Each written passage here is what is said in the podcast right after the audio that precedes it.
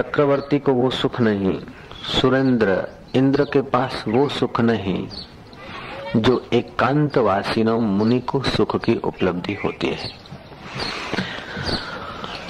पीतल मुनि के आश्रम में राजा भगीरथ गए। निदान मैंने राज्य किया, स्वर्ण के बर्तनों में खाकर देखा, लेकिन मेरी वृत्ति को कहीं तृप्ति नहीं हुई। ये भोग जो है प्रकृति जन्य है और प्रकृति के सब भोग मिलकर भी एक व्यक्ति को परितृप्त नहीं कर सकते। भूख लगी है पेट में और हलवा बांधे पीठ पे तो भूख नहीं मिटेगी।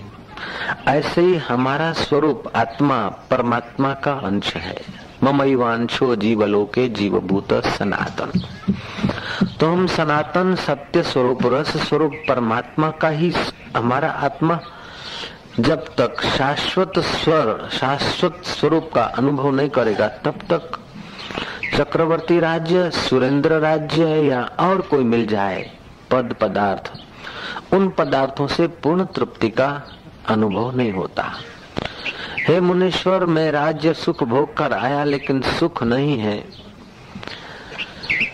अब मुझ पर कृपा करो। तब तीतल ऋषि कहते हैं, भगीरथ, उस भगीरथ की कथा है, जिसके नाम से भागीरथी गंगा चली।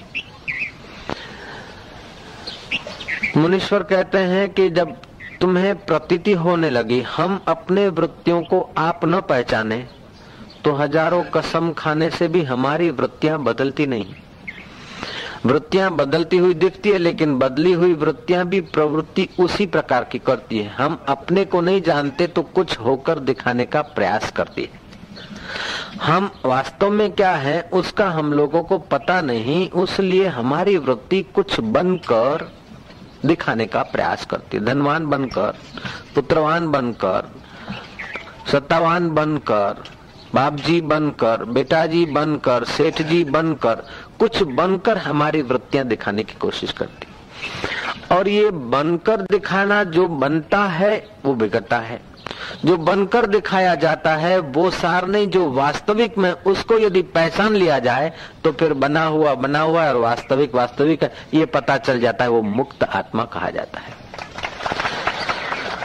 तितल मुनि कहते हैं कि राजन तू आज तक जो बना है, उस बने हुए को भीतर से बिखरा के मेरे पास आ जा। और भीतर से नहीं बिखरे तो बाहर से बिखेर के आ जा।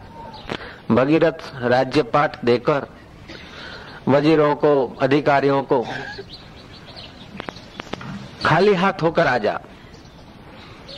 और शत्रुओं के घर भिक्षा मांग ले। प्यास थी तड़फ थी, भगीरथ ने ऐसा किया। कथा कहती है कि सात दिन के अंदर राजपाट की व्यवस्था करके शत्रुओं के द्वार पर भिक्षा मांगकर उस महारथी ने तीतल ऋषि के आश्रम में प्रवेश किया। तीतल ऋषि बोलते हैं बोल राजन, अब तेरे को क्या चाहिए? बोले, महाराज, जब तक चाहिए था, तब तक कुछ नहीं मिला था।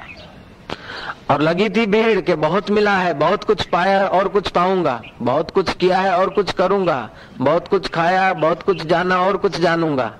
लेकिन अभी पता चला कि आज तक कुछ जाना नहीं था, ये केवल वृत्तियों का खिलवाड़ था। मृत्यु ने हमें ठग लिया था। चाहने, इच्छाओं ने, तृष्णाओं ने हमें परेशान कर लिया था। महाराज, अब तो चित्त में वो शांति आ रही है। कि अब कुछ चाहिए तो नहीं, लेकिन प्रभु के दर्शन करने का थोड़ा विचार आ रहा है। अच्छा तो बैठ, खोज प्रभु कौन सा प्रभु पाना चाहता है। और वो प्रभु तेरे से कितना दूर हो सकता है। तीतल ऋषि की कृपा कटाक्ष हुई। बैठे, खोजा कुछ गहरे गए। देखा कि सब वृत्तियों का खिलवाड़ है। चाह मात्र वृत्ति है। उस वृत्ति का जो साक्षी बनने को जा रहा है, वृत्ति को जो निहारने जा रहा है क्यों वृत्तियों की परंपरा कट होती जा रही है। देखा कि वृत्तियों की परंपरा कट होती जा रही, कम होती जा रही, वृत्तियों को देखने वाला कोई है? वो देखने वाला कौन है? सोच। सोचते सोचते सोचते सोचते अवाच्य पद में पहुँचा है। अवाच्य पद में पहुँचा है, तब चेहरे पर ब्रह्म विद्या का तेज चमकने लगा है। आत्म शांति की झलके आने लगी है। तीतल ऋषि समझ गए कि आज ये जीव शिव रूप हो गया है। ये जीव ब्रह्म रूप हो गया। ऐसा नहीं कि ब्रह्म को बुलाया गया था। ऐसा नहीं कि परमात्मा को कहीं, परमात्मा कहीं और हम कहीं उसको लेने जाएँगे। अथवा परमात्मा कहीं से आ जाएगा और हमारे भीतर घुस जाएगा। ईश्वर और हमारे बीच एक धागे भर का अंतर नहीं। एक रत्ती भर का अंतर नहीं, लेकिन इन वृत्तियों ने हमें सदियों से माँ के शीर्षासन कराए माँ के गर्भ में घुमाया।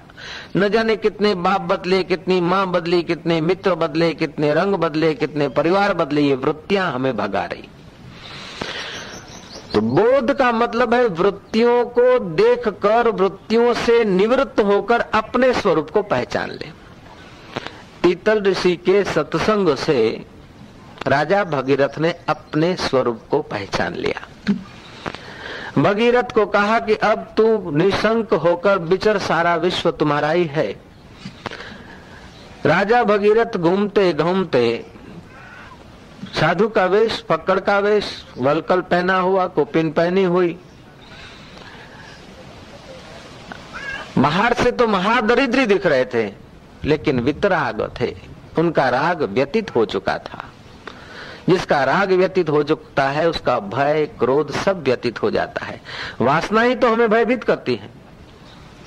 एक सज्जन है, यहीं बैठे हैं, कोई सिंह आया। कहीं से पसार हो रहे थे। मेरे को किसी साधक ने कहा कि हमारे मित्र हैं, सिंह आया फिर भी डरे नहीं। डर किसको होता है? डर वासना को होता है। जीने की वासना भय ले आती जीने की भी वासना जितने अंश में कम है, उतना हमारा चित्त निर्भीक्त है। धन की वासना जितनी कम है, उतना हमारा चित्त उस विषय निर्भीक्त ऐसे ही वासनाएँ जो है, हमको छोटा बना देती है। वशिष्ठ जी बोलते हैं कि, हे राम, जीव जितनी जितनी वासनाएँ करता और वासना का आग्रह करता है, उतना उतना वो छोटा होता चला जाता है और जितनी जितनी वासनाएँ छूटती है, उतना उतना वो महान होता चला जाता है। चाह चमारी चूहड़ी अति नीचन की नीच, तू तो पूर्ण ब्रह्म था जो चाहन होती बीच। तो ब्रह्म भाव में विचरते विचरते भगीरथ, कभी किसी गाँव, कभी किसी शहर, कभी किसी नगर, घूमते घूमते। एक नगर के द्वार पर संध्या को पहुँचे, द्वार बंद हो गए, प्राचीन जमाने में कोट हुआ करते थे। बाहर पड़े रहे। भिक्षा वृत्ति मिली, न मिली, कपड़ा बपड़ा तो था नहीं, ठंड में ठुठर रहे। लेकिन ठंड मुझे लग रही थी, आज तक मान रहे थे। लेकिन अब समझते कि इसको ठंड लग रही है। मेरे को ठंडी कैसे लगती? ठंडी को ठंडी ना लग जाए जो मेरे पास आए। सुख के साक्षी न हो पाए, लेकिन अब दुख के भी साक्षी हो रहे हैं। संतों का तो ऐसा अनुभव है कि सुख और दुख दोनों भगवान की लीला है, प्रसाद है, लेकिन सुख से आदमी इतना जल्दी नहीं जग सकता है जितना दुख की अवस्थाओं में जग सकता है। सफलताओं में इतनी जागरण नहीं हो सकता जितना असफलता भी आदमी को जगाती है। सफलता, असफलता मित्र देकर परमात्मा तुम्हारा विषाद दूर करता है और शत्रु देकर तुम, परमात्मा तुम्हारा अहंकार दूर करता है। ये सब परमात्मा की देन है, उन दोनों देनों को प्रसाद समझकर यदि तुम अपने आप में जग जाओ तो तुम्हारा जीवन सार्थक हो जाता है।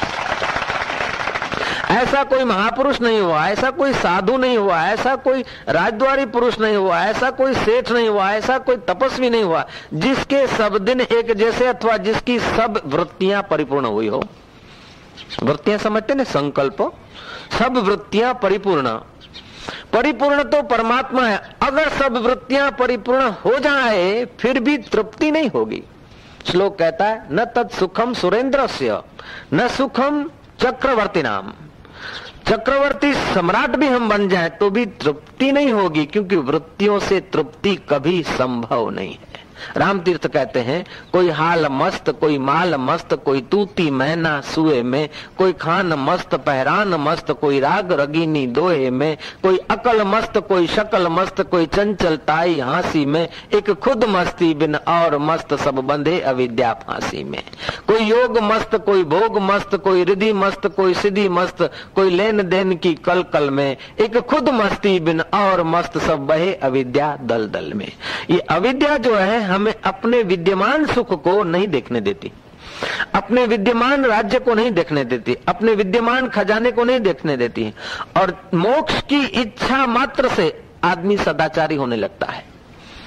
आत्मदेव को पहचानने की इच्छा मात्र से शुभ इच्छा करो तो अशुभ इच्छाएँ अलविदा हो जाती है। और जब शुभ इच्छा रह जाती है तो फकीर समझा देते कि इस इच्छा को भी छोड़, शुभ इच्छा जहाँ से उठती है, वो परम शुभ परमात्मा है। उस परमात्मा का दीदार करने पर वो परम सुख का अनुभव करता है।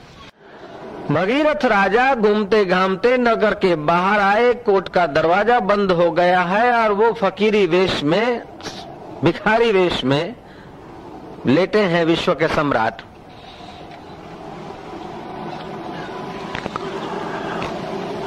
कुछ ऐसी लीला हुई। कि नगर का राजा चल बसा और उस राज्य का नियम था कि हथिनी को सजाया जाता था और हथिनी जिस पर कलश ढोल दे, वो राजा बन जाता था। रात को तो सोए हैं दरवाजे के बाहर, भूखे प्यासे, लेकिन प्रारब्ध क्या कर रहे हैं? हथिनी को सजाया हथिनी जो द्वार से बाहर आई तो पहले पहले इस पुरुष को देखा और उसके ऊपर मटका ढोल दिया। अभी तक तो उनको खाने का नहीं था, ओढ़ने का नहीं था, लेकिन हथीनी ने एक कलश पानी ढोल दिया, वो सम्राट बन गए। हथिनी एक कलश पानी डोल दे तो आदमी सम्राट बन जाता है, ऐसे सतपुरुष अपना परमात्मा तत्व का कलश दे, ढोल दे तो जीव शिव रूप में प्रकट हो जाए तो क्या आश्चर्य है। वहाँ का राज्य किया और उस राज्य की सुवास गई, अपना राज्य जो छोड़कर आए थे। उस राज्य तक हवा फैली और वे लोग आए कि महाराज पधारो। आजी जी की प्रार्थना की, भरत भगीरथ ने दोनों राज्य संभाले। पहले एक राज्य भी बोझा था, लेकिन तत्व ज्ञान हो गया तो दोनों राज्य उनके लिए खिलवाड़ हो गया। वासना निवृत्ति के बाद जो प्रवृत्ति होती है, उस प्रवृत्ति में अपना तो कल्याण, अकल्याण होता ही नहीं, लेकिन लोगों का बड़ा कल्याण होता है। लोग तो बहुत सुखी थे, प्रसन्न थे। एक दिन विचार आया कि सगर राजा के पुत्र श्राप से चले गए थे तो गंगा जी को लाने का।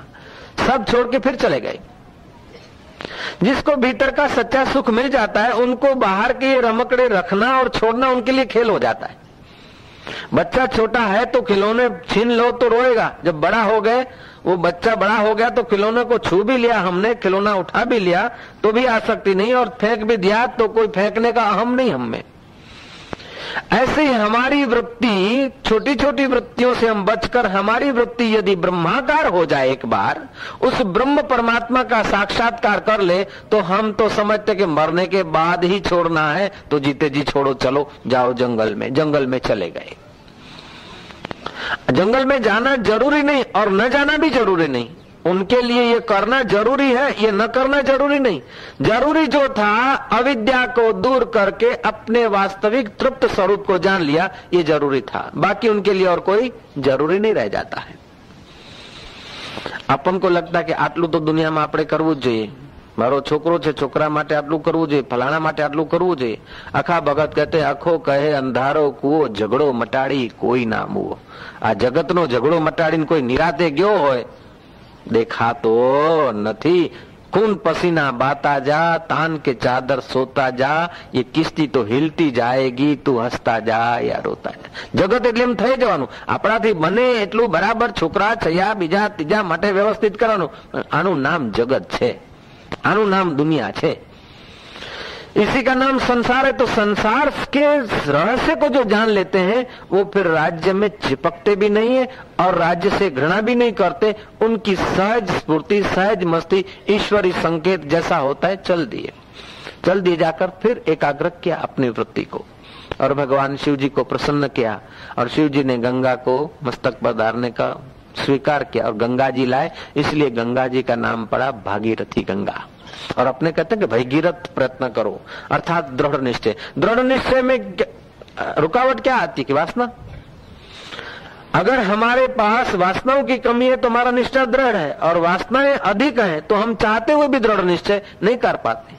तो परसों मैंने बताया था कि वासना का जो हमारा केंद्र है, वासना की जगह पर परितृप्ति का यदि उसका रूपांतर हो जाए तो परितृप्ति अनुभव होती है। और भीतर से जब तक परितृप्ति का अनुभव नहीं होता, बाहर से कितने ही हम परितृप्त होने का साधन जुटा लें, फिर भी देखते हैं कि बस कुछ न कुछ दिखता है, जीवन पूरा खो देते हैं, जीवन पूरा खर्च होता है, लेकिन तृप्ति का स्वाद नहीं आता। श्लोक यहाँ कहता है, न तत्सुखम सुरेंद्र न सुखम चक्रवर्ती नाम यद सुखम वितरागस्य मुने एकांत वासीन एक में ही हमारी वृत्ति का अंत हो जाए, एक में ही हमारी वृत्तियों का रूपांतर हो जाए, एक ही तत्व में हमारी वृत्ति निश्चित हो जाए तो वो जो सुख मिलता है, एकांतवास जो मुनि को सुख मिलता है, वो इंद्र को बेचारे को नहीं। तुलसीदास जी कहते हैं, तीन टूक कॉपी न की भाजी बिना लूण,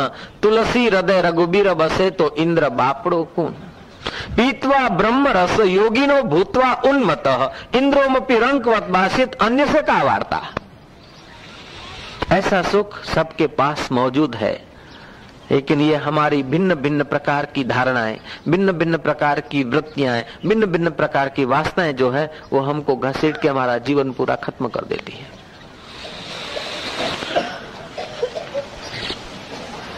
वशिष्ठ जी कहते हैं, राम जी को योग वशिष्ठ में, हे राम जी ऐसा दुख तो नरक में भी नहीं जितना तृष्णा से होता है।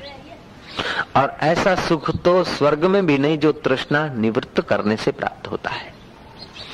इसलिए संसार की संसार रूपी दुख की बेली को सींचने वाली तृष्णा रूपी जल है। संसार माना क्या? जो सरकता जाए हम जो कल थे, इतने अभी नहीं है। अभी यहाँ मंडप में आते समय जो हमारी उमरिया थी, वो इस समय नहीं है। और इस समय जितने हमारे श्वास हैं, घड़ी भर के बाद नहीं रहेंगे। हम मौत की तरफ़ आगे बढ़े जा रहे हैं। आगे बढ़े जा रहे हैं। आगे बढ़े जा रहे हैं। मैं कई बार इस बात को दोहराता हूँ कि अभी केली को मिलकर शमशान में कई बेचारे मुर्दे जलते होंगे। कल इस समय उनका तो क्या क्या था? છ વર્ષે બમણા કર્યા છે હવે પછી આવશે તો વળી પાછા બમણા કરીશ છ વર્ષે બમણા कई ऐसे भी होंगे कई कुछ और होंगे कितना कितना उनका प्लान होगा कितनी कितनी आकांक्षाएं होगी उनको बेचारों को पता ही नहीं था कि कल इस समय तो आकांक्षाओं से भरा था और इस समय बबुक बबुक बबुक चारों तरफ ये आग लगी ये पैर गिरा ये सिर फटा ये वो सब चला गया समान सौ साल का पता पल का नहीं। इतना अनिश्चित जीवन है कि कोई पता नहीं कि कहा हम गिर पड़े, कहा हमारा आयुष्य समाप्त हो जाए। तो मरने के पहले यदि हमारा भीतर का अज्ञान मर जाए, शरीर के नष्ट होने के पहले यदि हमारे और ईश्वर के बीच की जो खाई है, वो नष्ट हो जाए तो हमारा जीना, आना, संसार में सार्थक हो जाता है, नहीं तो बहुत हानि रह जाती। बहु नाम जन्म नाम अंते ज्ञानवानम प्रपद्यते वासुदेवम इति महात्मा सुदुर्लभ बहुत जन्मों के बाद मनुष्य जन्म मिलता है और सर्वत्र वासुदेव देखने की कला आ जाए, या कला दिला दे, ऐसे महात्माओं का संग भी बड़ा दुर्लभ है। तो ऐसे महात्माओं का संग मिल जाए और हम अपनी वृत्ति को पहचानने की कला पाले तो फिर तो भाई राज्य करे, युद्ध करे, धन दे, धन ले, लेकिन अंदर से वो अपने को जो का त्यों जानता है, उसका जीना और ढंग का हो जाता है। उसका जीना सचमुच अपने आप में परितृप्त होता है। और हम लोगों का जीना, कितना भी हम कुछ कर लें तो भी कुछ न कुछ हमें लगता है कि और इतना और इतना। और ये भूख ऐसी है कि जितना कुछ दिया जाए, जिस भोग को हम भोगे, उतना कम लगता है। धन दौलत अपने लिए इकट्ठी किया नहीं थी तब भी कमी थी। आई फिर भी कम लग रहा है। और आई तो भी कमी लगेगी। सारे विश्व का धन, दौलत, सामग्री एक व्यक्ति को दे दिया जाए, फिर भी वो पूर्ण तृप्त नहीं हो सकता है। स्वर्ग का राज्य एक स्वर्ग का राज्य नहीं, ऐसे हज़ार राज्य एक व्यक्ति को दे दिए जाए, स्वर्ग के पूरी तृप्ति नहीं हो सकती, क्योंकि ये सब पदार्थ प्रकृति के हैं। प्रकृति पूर्ण नहीं है, प्रकृति अपूर्ण है। हमें लगी तो भूख है, और हवा खाए जाए, हवा पिए जाएँ नहीं, हम लोगों के लिए हवा नहीं है, हम लोगों के लिए अन्न है। लगी तो प्यास है और सो जाए, नींद नहीं आएगी। ऐसे ही हमारे वास्तविक स्वरूप को सच्चे सुख की लगन है। इंद्रियाँ आँख रूप के तरफ़ ले जाती है, कान शब्द के तरफ़ घसीटता है, जिह्वा रस के तरफ़ घसीटती है। मन कभी कभी शांति भी चाहता है। क्यों? कि मनोवृत्ति जो है, उस आत्म शांति से उत्पन्न होती है। परमात्मा चेतना से ही मनोवृत्ति उत्पन्न होती है। और उस मनोवृत्ति को मौका नहीं मिलता, जिज्ञासा का और खोजने का और उस स्वरूप में आने का। तब तक फिर बिचारी बहल जाती है, बहल बहल के थकती है। अब थकान के कारण फिर उसे मूर्छा आ जाती है। स्वरूप के करीब तो जाती है, लेकिन स्वरूप का साक्षात्कार नहीं होता है। और ये हम लोगों को भ्रांति है कि हम कुछ पाकर सुखी होते हैं। नहीं हम पाकर सुखी नहीं होते हैं जो कुछ पाया है वो छोड़कर सुखी होते हैं। जरा ध्यान देंगे, हम समझते हैं कि हम कुछ पाकर सुखी होते हैं, नहीं। पाने की वासना है, तब तक दुख है, और पाई हुई चीज़ आ गई, वासना हटी, तब सुख हुआ। एक बात। और अभी जो कुछ हमने पाया है, जो कुछ हमारा हमको लगता है सबको रात्रि को छोड़ते हैं। लोग बोलते हैं पदार्थों के साथ संबंध जोड़ने से सुख आता है, नहीं। पदार्थों के साथ के संबंध विच्छेद का सुख मिलता है, जोड़ने का सुख नहीं होता। पदार्थों का चिंतन होता है, पदार्थ आ गए, संबंध विच्छेद हो गया, चिंतन विच्छेद हो गया, उसलिए सुख हुआ। दूसरा, रात्रि को हम सोते हैं तो प्रिय से प्रिय मित्र, प्रिय से प्रिय पदार्थ, इन सब का संबंध छोड़ते तब नींद आती। कोई वस्तु को, कोई पदार्थ को, कोई व्यक्ति को, कोई अवस्था को तुम जब तक पकड़े हुए हो तो नींद भी नहीं आती। तो इन सब का संबंध टूटता है, तब आपको नींद का सुख मिलता है और ये प्राकृतिक घटना से टूटता है। यदि तुम साधना करके, पुरुषार्थ करके, ब्रह्माकार वृत्ति बनाकर जागृत में इनका संबंध विच्छेद कर दो तो तुम्हें साक्षात्कार हो जाएगा। नींद में जो संबंध विच्छेद होता है, संबंध विच्छेद होता है, तब नींद प्रगाढ़ होती है तो शरीर की थकान मिटती है। ऐसे ही जागृत में संबंध विच्छेद हो जाए तो जन्म जन्मांतर की थकान मिट सकती भोगान भुक्तम भरतरी महाराज। गोरखनाथ के चरणों में गए के महाराज, नाथ अब कृपा करो। भोगा न भुक्तम वयमेव भुक्ता, कालो न याति, वयमेव याता। तृष्णा न जीर्णा, वयमेव जीर्णा। तपो न तप्तम वयमेव तपता। भोगों को हमने नहीं भोगा, भोगों ने हमको भोग लिया। समय नहीं गया, हम ही बूढ़े हो गए। अब महाराज, कोई कृपा करो कि घर में घर दिखला दो। गोरखनाथ ने देखा कि विवेकी है, विचारवान है। थोड़ा बहुत रहे और अपना विचार था, समझ थी, सत्कर्म था, तब तो अच्छे विचार आते और संतों के पास जाने की रुचि होती। भरतरी ने कुछ पा लिया। पा लिया और वो आत्म मस्ती में अवधूत की नाई बिचरने लगे। घूमते घामते कोई पहाड़ियों में अपने ब्रह्मानंद के दिन बिता रहे थे। कोई बूढ़ा ब्राह्मण उनको पहचान गया कि ये मानो न मानो ये बाबा जी हैं लेकिन ये हैं तो चक्रवर्ती सम्राट राजा भरतरी हैं और ब्राह्मण ने अपना पुकारी छड़ी राज राज महाराज अन्नदाता गौ ब्राह्मण प्रतिभा महाराज लाओ दक्षिणा બીજું है ब्राह्मण बेचारा બીજું શું भरतरी कहते हैं, मैं राजा नहीं अभी। अब तो देख वलकल पहने हैं, अब राजा का है मैं बोले, महाराज, अब तो पहले तो राजा थे, अब तो महाराज हुए आप। अब तो ज़्यादा दक्षिणा मिलनी चाहिए। बोले, दक्षिणा तो देने का, जो तू दक्षिणा माँगता वो तो अब मेरे पास है नहीं। हम तो भगवान का भजन भजन सिखा दे, ध्यान ध्यान, हरि, कुछ हरिओ मरियम सिखा दे, कुछ सिखा दे। महाराज, हमारा तो हम तुम तो बाबा जी बन गए। हमारे तुम्हारी नज़रों में तुम्हारे पास कुछ नहीं, लेकिन हमारी नज़रों में कि आपके पास बहुत कुछ है। हमारे लिए आप वही भरतरी महाराज है, महाराज, हो जाए कुछ। भरतरी ने गुलिया वलकल का टुकड़ा कुछ लिख दिया वजीरों को कि इसको तृप्त करना वजीरों ने देखा कि महाराज सब कुछ छोड़ गए हैं, इनको तृप्त करना वज़ीर ने कहा, बोलो, क्या चाहिए? बस महाराज ने कहा, है, मुझे तृप्त कर दो, जो कुछ तुम देते हो। वज़ीर सियाने थे कल सुबह आ जाना, सातों खजाना कथा कह रही है, सात खजाने खोल कर रखती है बोले, जिस भी खजाने से चांदी के रुपए हैं, सोने की अशरफियाँ है, जवेरात है, हीरे हैं, गिनिया है, आदि आदि, सातों खजाने। एक खजाने में से तू जितना उठा सके, उठा के ले जा। एक देखा, दूसरा देखा, तीसरा देखा, चौथा, पांचवा, छठा, सातवा। वृत्ति तो थी मांगने की, लेकिन वृत्तियाँ बदलती रहती। महाराज का दर्शन करने के बाद, खजाने देखने के बाद, एक वृत्ति सात्विक आई कि ये सात खजानों में से एक खजाना है, मैं कहा जितना मेरे हाथों में आया, उतना मैं ले सकता हूँ।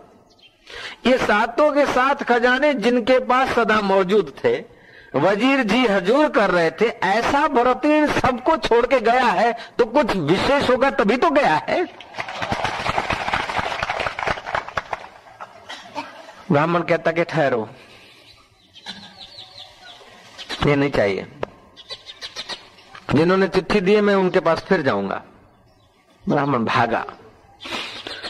भरत तो कभी किधर कभी किधर, खैर उनको कोई पहाड़ी इलाकों में, चश्मे के पास बैठे हुए ब्रह्मानंद की मस्ती, एकांतवासीना आत्म मस्ती का उपभोग करते देखा कि महाराज, गए तो सही, वज़ीर देने को तो राज़ी थे, लेकिन अब मेरी प्रार्थना है कि सब राज्य पाठ सातों के साथ खजाने, वज़ीर, जी हजूर करने वाले, सब इर्द गिर्द, सब मंडारने वाले, इन सबको छोड़कर जो चीज़ तुमने पाई है महाराज, वो मेरे को देखो। वो चीज़ मेरे को चाहिए, बस ये कुछ नहीं चाहिए। भरतरी कहते हैं कि वो चीज़ देने की नहीं होती है। वो चीज़ तो तेरे पास मौजूद है। हम इशारा तक कर सकते हैं। तो बाबा जी कर दो इशारा। बाबा ने देखा कि ये चलती गाड़ी में तो इशारा होता भी नहीं है। इसके लिए भी थोड़ा चाहिए कुछ समय। बोले, ऐसे थोड़े होता है। सेवा करो तब मिलेगा। महाराज, क्या सेवा करो? भरतरी जैसा महाराज सब कुछ छोड़ के आया तो जो कुछ पाया होगा तो होगा तो सही कुछ। लोग सेवा कर वो बोले सामने जो गांव दिख रहा है પહાડી पे મામા ઘર કેટલેક દીવો બળે એટલે સામે ગામ દેખાતો પણ હેડે સવારે તો બીજી બીજી સવારે પોકાય કે ના પોકાય એવું હોય છે तकरीब छोटा सा गांव था मालधारी होते ना गाय भैंसे ये वो रखते हैं गेटा बेटे तो उनका थोड़ा छोटा सा छपड़े बपड़े थे बोले उनसे दही लिया थोड़ी चलता चलता गया शाम हो गई थका मांदा रोटी का टुकड़ा लिया खाया दही बोले, दही अभी जमाया है, सुबह ले लेना। रहा बैठ गया। कोई सामने गुफा बुफा थी, कथा कहती है कि उसको भरतरी ने देखा अपने ढंग से, अपनी ज्ञान दृष्टि से। कुछ संप्रेक्षण शक्ति का एकांतवास में वो अपना मौन मंदिर में साधकों को बहुत बढ़िया बढ़िया अनुभव होते। कई सूक्ष्म जगत के अनुभव होते हैं, शांति, आनंद, न जाने अद्भुत अद्भुत विलक्षण विलक्षण अनुभव होते हैं। एकांतवास होता है ना तो तुम्हारी वृत्तियाँ कुछ झेलने के काबिल भी बनती। वो ब्राह्मण एकांत में बैठा और भरतरी ने अपना संकल्प फेंका। उसको ध्यान लग गया। ध्यान लग गया, इतना ध्यान की गहराई में आ गया कि समय का उसको कोई पता नहीं लगा। हाय राजा के पास बोले, महाराज, आपकी सेवा के लिए तो मैं गया था दही लेने को। थोड़ा आराम किया, रात पड़ गई थी। देखा तो फिर सुबह ऐसे बैठे बैठे कुछ ध्यान व्यान हुआ। देखा कि गाँव का गाँव गाय अभी सब सपने जैसा, महाराज। ये सब क्या है? ये भाई, तेरे को दही लेने को भेजा नहीं था, ये प्रैक्टिकल समझाने को भेजा था कि सब स्वप्न है। मैंने क्यों छोड़ा है? ये सब स्वप्न है। संसार स्वप्न मात्र है। उस स्वप्न में जाते तो वो सच्चा लगता है और इस स्वप्न में आते तो ये सच्चा लगता है। वास्तव में जनक ने अष्टावक्र से पूछा था महाराज, ये सत्य कि वो सत्य? कईयों को बंद नज़र कैद कर दिया था। कई पंडितों से पूछा, ये सत्य कि वो सत्य? पंडित जवाब नहीं दे सके, नज़र कैद कर दिया। अष्टावक्र ज्ञानी थे, योगी थे। अष्टावक्र ने कहा, महाराज, क्या बोलते हो, ये सत्य, वो सत्य? रात को देखा है, तुमने स्वप्न, शेर ने तुम्हारी बाह निकल रहा था और बाह बचाने के लिए ज़ोर से हाथ फेंका तो रानी के नाक पर पड़ा और नाक नकोली फूटी गरम गरम खून और आपकी नींद खुल गई। अब आपको लगता है कि उस समय का वो सच्चा था कि ये सच्चा था। न ये सच्चा है न वो सच्चा है। जहाँ तुम्हारी वृत्ति जाती उस पक, उस वक्त ऐसा उस वक्त सत्य हो भाजता है। न ये सच्चा न वो सच्चा लेकिन जहाँ से वृत्ति उठती है वो चैतन्य परमात्मा सत्य के सिवा सब खिलवाड़ मात्र है। इसी बात को तुलसीदास कहते हैं, स्वप्न हो, भिखारी नृप, रंक नाक पति हो, जागे लाभ न हानि, कछु तिम प्रपंच जिय जग सो, सियावर रामचंद्र की। स्वप्ने सिर काटे कोई, बिन जागे दुख दूर न हो वेदांत हमको प्रवृत्ति छोड़ने को नहीं कह रहा है। वेदांत हमको प्रवृत्ति से निवृत्ति नहीं देता है। लेकिन प्रवृत्ति में जो अहम प्रत्यय है, अथवा प्रवृत्ति में जो हमारा बहाव है, उस बहाव से बचकर पहले हम अपने स्वरूप को जाने, फिर एक राज्य नहीं, दो राज्य संभालो। भगीरथी गंगा लाओ। तुम्हारे में इतना बल है सामर्थ्य है, योग्यता है, लेकिन ये जो वृत्तियाँ हैं, ये वृत्तियाँ तुम्हारी साधारण व्यक्ति की अपेक्षा तो तुम्हारी अच्छी वृत्तियाँ हैं, लेकिन इन वृत्तियों से भी परे जो तुम हो, उस अपने असली खजाने को एक बार जान लो तो तुम तो धन्य हो जाओगे, तुम्हारे इक्कीस कुल भी धन्य हो जाएँगे, तुम्हारी जिस पर मीठी नज़र पड़ेगी ना, उसका भी कल्याण हो जाएगा, ऐसा तुम्हारे पास मौजूद है। सुनिया सकना कोई नहीं, सबके भीतर लाल। मूर्ख ग्रंथी खोले नहीं, कर्मी भयो कंगाल। कबीर जी कहते हैं, मूर्ख आदमी में तो अक्ल ही नहीं है कि वो बात को समझे या यात्रा कर सके। और हम लोग कर्म कांड में और बाहर की प्रवृत्ति में इतना स्पीड से चले गए कि अपने तरफ़ आने का समय ही नहीं मिलता। वरना ये कठिन नहीं है। जो लोग समझते आत्मज्ञान पाना या परमात्मा प्राप्ति कोई कठिन कठिन नहीं है कठिन है અને આપણું કામ नहीं આપણે तो ग्रस्ती આપણે तो संसारी ये जो धारणा है ना वो इस विषय को कठिन बना देती ओम ओम ओम ध्यान से सुन लेना हमारी वृत्तियों में कभी दुख होता है कभी घृणा आ जाती है वृत्तियों को शुद्ध रखने के लिए जैसे हमने किसी का कफ देखा, किसी की विष्ठा पड़ी देखी, गंदा देखा तो हमारी वृत्ति ग्लानी वाली हो जाती। तो ग्लानी वाली वृत्ति जो है ना, हमको नीचे ले आती है। ध्यान से सुनना, जरा समझ लेना इस बात को थोड़ा। तो मल विष्ठा आदि का दर्शन, पित्त कफ का, थूक का दर्शन कौवे, चंडाल, कुत्ते का दर्शन। जिस समय हो, उस समय अपने चित्त वृत्ति को शुद्ध करने के लिए सूर्य का दर्शन, देव का दर्शन, या तो फिर अपने स्वरूप का सुमरण अथवा भगवान नाम जप करने से वो वृत्ति फिर पवित्र हो जाती है। जो कुछ ऐसा देखा कि आपकी वृत्ति थोड़ी खिन्न हो जाती, वो खिन्नता से हानि होती अपने को। गंदा देखने से कैसे उबान आती है? तो किसी के गलफे पर, कफ पर नज़र पड़ जाए, किसी की के पर नज़र पड़ जाए, विष्ठा पर, गंदी पर, कौवे को देख लिया सुबह, अथवा कुत्ता को, ऐसा कुछ, जिससे तुम्हारा चित्त में क्षोभ पैदा होता है। उस वक्त गौ का दर्शन, गाय का दर्शन, सूर्य का दर्शन, अग्नि का दर्शन, उचित है, हितावह है। अथवा तो फिर परमात्मा नाम स्मरण। अथवा ये सब वृत्तियों को हो रहा है, इन वृत्तियों को देखने वाला मैं, साक्षी आत्मा मेरे को मेरा प्रणाम हो। ओम, हरि ओम ओम ओम।